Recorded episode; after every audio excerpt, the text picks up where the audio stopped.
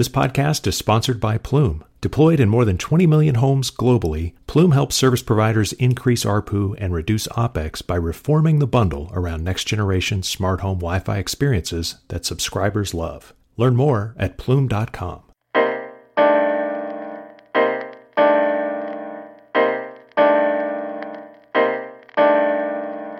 Welcome to the Light Reading Podcast. I'm Phil Harvey. I'm the editor of Light Reading. I'm Kelsey Ziser. I'm also an editor at Light Reading.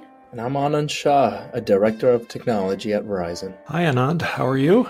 Oh, well, thank you. Thank you. Thanks for being on the podcast. Your uh, director of technology is a, it sounds like you might be in a position of deciding what technology is used. Is that, is that, is my assumption correct there? Absolutely correct. It's pretty broad, but lots of things around 5G, AI, cloud, IoT, and just the, the coalescence of those technologies and how they work in the network is a part of the role there. All the cool stuff. yeah, absolutely. No, you've been at our uh, uh, conferences before, so we've had a chance to talk. And I, I know that your um, company, as big as Verizon, was with serving so many customers and businesses, how it decides to go into different markets and decides what commercial opportunities there are um, for the purpose of this podcast, we wanted to talk about private networks and the opportunity there. And my first question in that space is about, well, just about the opportunity itself. Verizon's been, of course, supplying connectivity and, and mobile uh, connections to to businesses for years. Why and what about private networks makes it such a different and appealing proposition? and then maybe we can get into some of the technology that kind of comes to bear on on those uh, opportunities. You mentioned it, right? Verizon's been out there for 20 plus years, just putting connectivity out there, broadband connectivity, wireless connectivity, and everything that we've built in our network from the core, from the RAN, the cloud that we have. It just felt like it was a natural step to make public networks that we have out there and the expertise we have there to convert it into private networks as well. And when we talk about private networks, it's a it's a new area now we're getting into where it's a, an actual product that we deliver to enterprises rather than a phone that we deliver to consumers, right? But the natural step was, you know, when you see things like AI, cloud, and IoT that's out there, when you just pair it with 5G, the value of that technology we feel just goes exponentially higher. And then when you pair it with, let's say, private 5G or private LTE, where you have a lot better uh, SLAs, you could say, uh, for that enterprise, those technologies get much, much better when you have a private network there. So it was a natural step for at least Verizon to go into. Are there some uh, verticals or, or certain types of enterprises that like make a great use case for private networks and that are really kind of leading the charge in in moving forward with that? We have some unique customers that we're working with. We'll tell you one uh, right off the bat the military or DoD. They have been very forward thinking with private networks. And we're not just talking, hey, get a core and get a RAN into their, you know, into their some of their bases, but they're thinking about how do I get 5G into the F 35? How do I get it on a tank? How do I get private networks in, in, those locations and campsites and bases? And how do I get a 5G chipset in a, in a in the cone of a missile? Uh, they're very, very forward thinking when it comes to this. And we as a network, we've been running a network, but there are a lot of technologies that the DoD is going to force industries to go into and do R&D on that in turn we can use back for our own network or we can use for our public safety, our police, our firefighters that are out there because the technology is, you know, one for the DoD is very similar for the firefighters and police that are out there as well. So DoD is definitely one use case. I mean, mm-hmm. Uh, another one we've seen is mining use cases, a ton oh. of mining companies, and one that we didn't really realize till after we started heavily marketing the product that hey, mines that are several hundred feet under the ground, folks and IoT devices and CAT-M devices need to communicate with each other down there. Mm-hmm. The best method to actually make that happen is a private network. One, the communication, and two, the local survivability piece. If the network gets cut off, the WAN link gets cut off back to the internet, well, you know what? Those devices still survive locally and have no dependence on anything outside of that network. So those are just two, you know, industries. I think one other I could attack, you know, the real estate industry or the folks that have that rent out offices to big companies and enterprises. They are trying to automate and have smart objects and IoTs throughout their building, right? And for these to communicate back to some central hub, whether it's located on a private MEC that's on site or cloud, there's a lot of demand there and requests coming from that area as well. The mining one's really interesting, and uh, you know, unfortunately, I think of cases where where miners have been stuck, but having those robust backups, I think, would be really critical for identifying you know, God forbid that happen, but where those people are and just the status of their equipment. And that seems like a really critical one. And then with the DoD example, reminds me a little bit of NASA, where they've invented things like Velcro specifically for NASA, and then it's been something that's been utilized by other industries. So that's that's really interesting that some of their developments that that you can reuse those for other use cases. When I'm uh, tank shopping, I, I, it has to have 5G. um, it, heated seats are nice, but 5G is a must because yes. you know you get in there, you're just going through the neighborhood. You know you gotta you gotta be you gotta stay connected, even if uh, so 5G could heat heat your seats too. It could, yeah. Get the right right equipment. I'm sure. I, you know, it's interesting. The the two examples of the military and mining are both what I would call like connectivity or sort of radio challenging environments for radio. And I guess this is kind of maybe maybe this is the technologist in you speaking because I'm, I, you know, most people would would say something a little more safe. But I mean, these are, like you said, not just in the DoD's case, not just a challenging environment generally, but challenging from a point of view of their they're always pushing the envelope. What's connected, how fast it's going, how much data you can know about something on its trajectory or what have you. In that scenario, is the private network one for the military or does it break down into multiple private networks for different jobs? Like I'm I'm kind of curious as to how that's organized. So there are two scenarios we could walk through. One that's on a base, a regular one that you would think of, right? That has maybe some IoT devices on a on a base, maybe some military personnel that are there. Then when you think about troops that are actually deployed, like we're talking squads and companies that are deployed, to have a mobile private network has been coming up as a as a big use case where literally you have a man pack where you have the 5G core in a backpack behind your back connected to like a MANET radio or something that could speak to a WAN link much further away. So that's another one where, hey, I'm I'm in the middle of the desert, but I'm able to provide communication to my squad that's within a, a mile radius of me right so that's another use case that's coming up as well in the military and then that's you know that's becoming table stakes phil so having the private network then the products and services that ride on top of that whether it's uh, location awareness or whether it's some application that you're putting on the MEC uh, private MEC that's there. Those are also uh, a big part of the business case there. Yeah, it's also an interesting kind of thing because the environment itself is challenging in, in, in those scenarios. You know, not only does it have to be highly mobile, it has it can only be a certain size. It has to mm-hmm. be constantly connected. I can definitely see breakthroughs in the development, you know, to meet those ends, things that could be beneficial for businesses, like, hey, how can I get my team connected quickly with the least amount of equipment over the widest possible amount of bandwidth, that sort of thing. Uh, and then, of course, security, because security has to be baked into all of that. You know, I've heard you reference MEC a couple of times, mobile edge computing, uh, unless that that is the the acronym, right? Multi access. I think it changed to multi access now. okay, um, multi-access computing. Uh, so but, now it's like MIAC.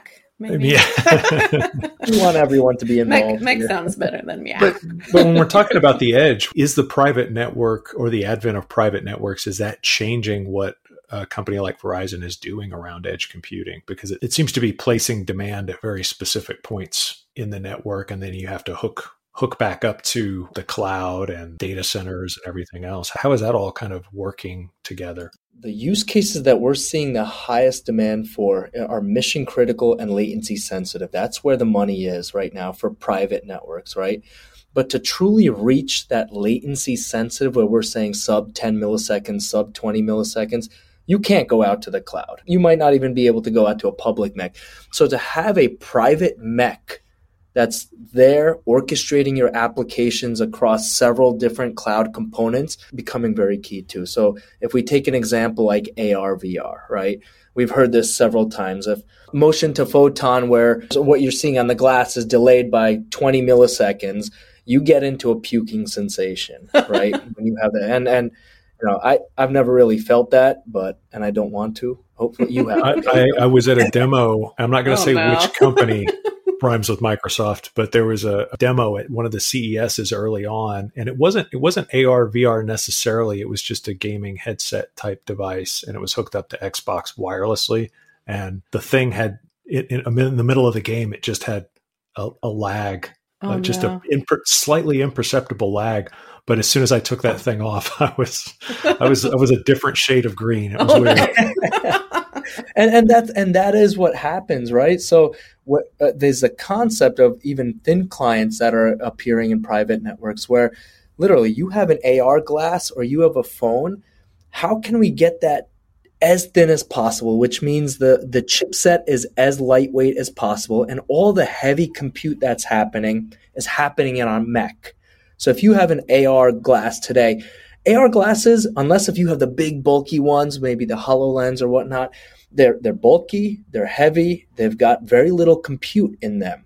And that's why the experiences aren't as profound as we want them to be. And it'll come over time. Che- things get cheaper, chipsets get cheaper, uh, the form factors get a little more unique, but being able to offload that compute onto something local like a MEC that's in that private network is another big use case that we're seeing and where everything is just a piece of glass everything's a piece of glass, but it's super smart because it's able to tap into the trove troves of the CPU and GPU that are sitting just 20 feet away from you over a wireless network. Yeah, and Phil, you kind of alluded to this earlier, but are there any serious security considerations for private networks that you have to go through with your clients? I mean, just the term private network sounds fairly secure, but like what what are some considerations there?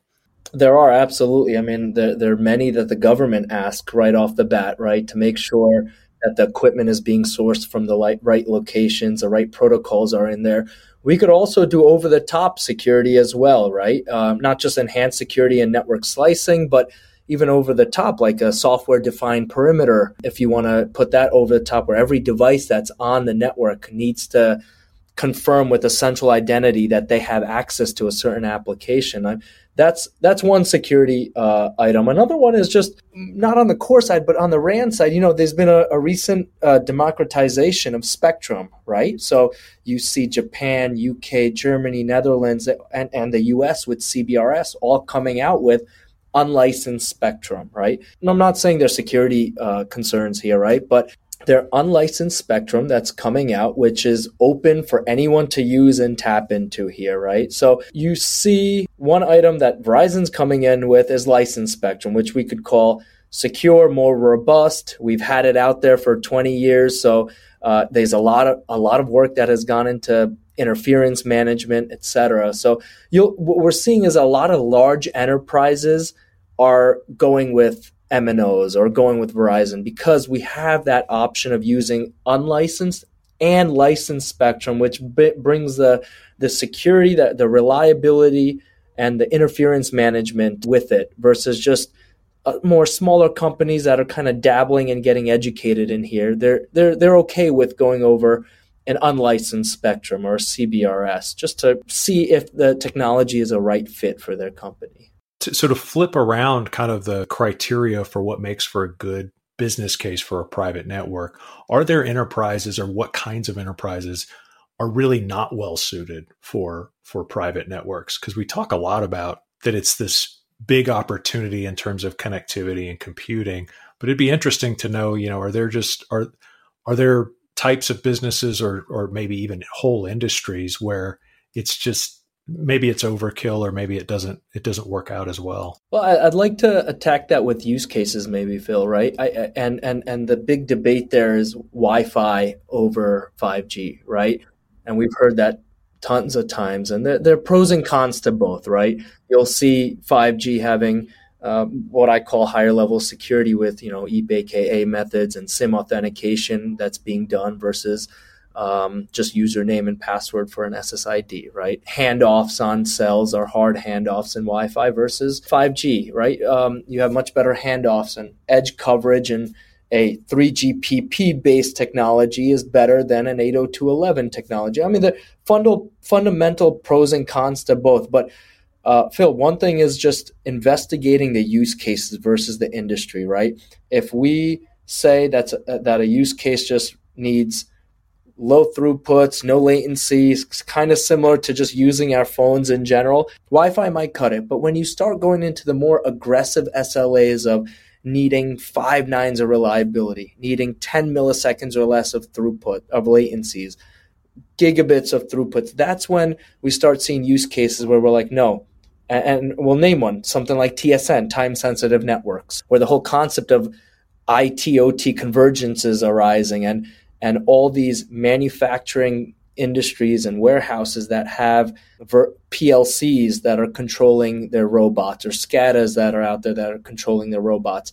If we want to convert that, 5G is something that's critical because of the roadmap items that are coming in through release 16, release 17, et cetera, and maybe something that might not be able to be done by regular LAN interface or technology like Wi Fi. Maybe not industries, because Phil, if you ask me, we want to inject 5G into every single industry that's out there. And I, that was a trick question on your part. yeah, I'm, yeah.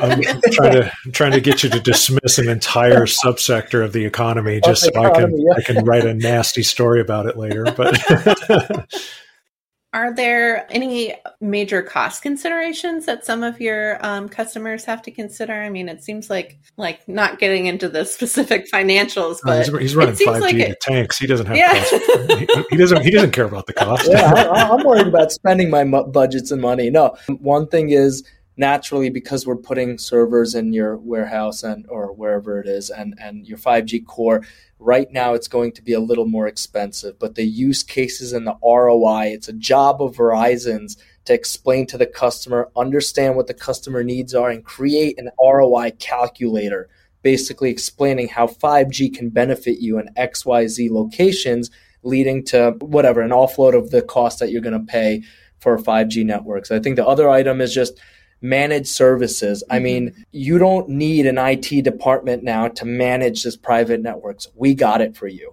That's the whole purpose behind this. We go out there, do a site survey, install it, commission it, activate it, and for the next 20 years, we got your back with tier one to tier four of just coverage to make sure that all your components and all your core tech is taken care of don't worry about the IT part. I think that's a cost that we're saying, hey, pay us a nominal amount, but we'll cover that for for you. And it does seem like that's more getting to be more important, like on the security side of you know, a lot of these eh, smaller businesses don't have the in-house uh, security and, and would need a managed service provider to someone from outside to just fill in. Yeah, and that, that's becoming a recurring theme across many industries now. I'm starting to think I could have like gone down a, a different career path and done security and made a bomb of money. Just kidding. Don't, don't start now.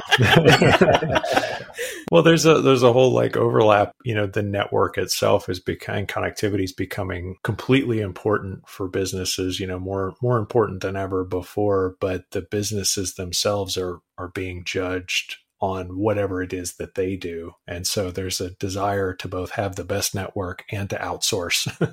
Where do you concentrate your resources, right? You want it on your core tech and what you're selling. Let us take care of the stuff you don't care about. yeah, that, that makes sense. That, that that is why I guess I can see it being a, a, a really tough decision for a company to kind of like you know, to really think through like how much of this makes a difference in our bottom line and how much of it is just something that we have to do anyway that somebody else, you know, maybe could maybe could handle. I mean, that is the whole thought process, you know, that led so so much activity toward cloud computing. People just managing their own storage and then saying like, "What, you know, do I really need to be doing all of this?" Yeah. Last question, and this is just a 5G kind of general question, but it could have a business application. I'm just curious, like, is there any kind of 5G application or use case you've seen lately that's pretty exciting? You know, that's kind of using that low latency part of the network or the network speed or something like that? I'll tell you the one that's occurring or recurring quite a bit is uh, computer vision right off the bat. computer vision translates to so many different, almost every industry that's out there. And I'll give you a funny example. And it's not one that we're going to actively deploy, but there was a bar, a bar that came to us and they're like, hey, we want to know after midnight, we want to turn computer vision on, and we have a bunch of drunk people in here, and there are fights that happen all the time. And I want your computer vision to detect someone with a fist that's over their shoulder ready to land a punch on someone. no re- real story by the way that's hilarious like, can you detect that and locally send a message to the bodyguards and the owner immediately when a a, a, a fist is detected over the shoulder after 12 a uh, sorry 12 a.m to 2 a.m it was wow. it, it was a very unique that, that just got me thinking that hey computer vision is one of those applications that hey if if a bar owner can come to us and say they want this right then you're talking automotive to detect little welds that are on cars and and every weld they could detect as early as possible that's an increased uh, efficiency or production on their metric, right? You could see that uh, there. You you see computer vision even with the reta- retail experience when people are picking up products, putting it in their carts, checking out.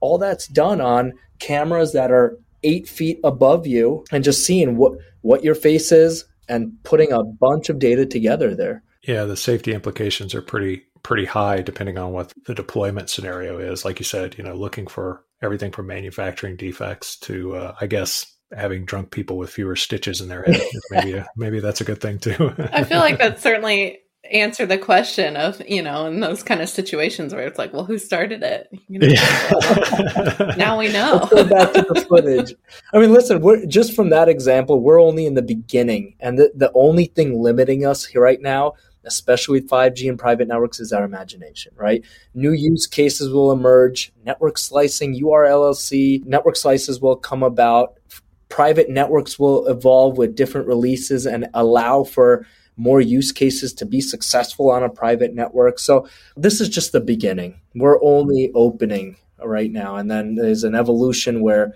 we see a lot of use cases that'll be successful over 5G and private networks. Yeah, and we'll have to have you back to talk about network slicing and kind of how that how that's evolving because we're getting a lot closer to that being a, a reality in, in, a lot of ways. Um, Anand Shah, uh, thanks so much for uh, uh, for for the use cases, the creative answers, and for being on the podcast. Phil Kelsey, you guys are awesome. Thank you. Yeah, we enjoyed it. Thanks.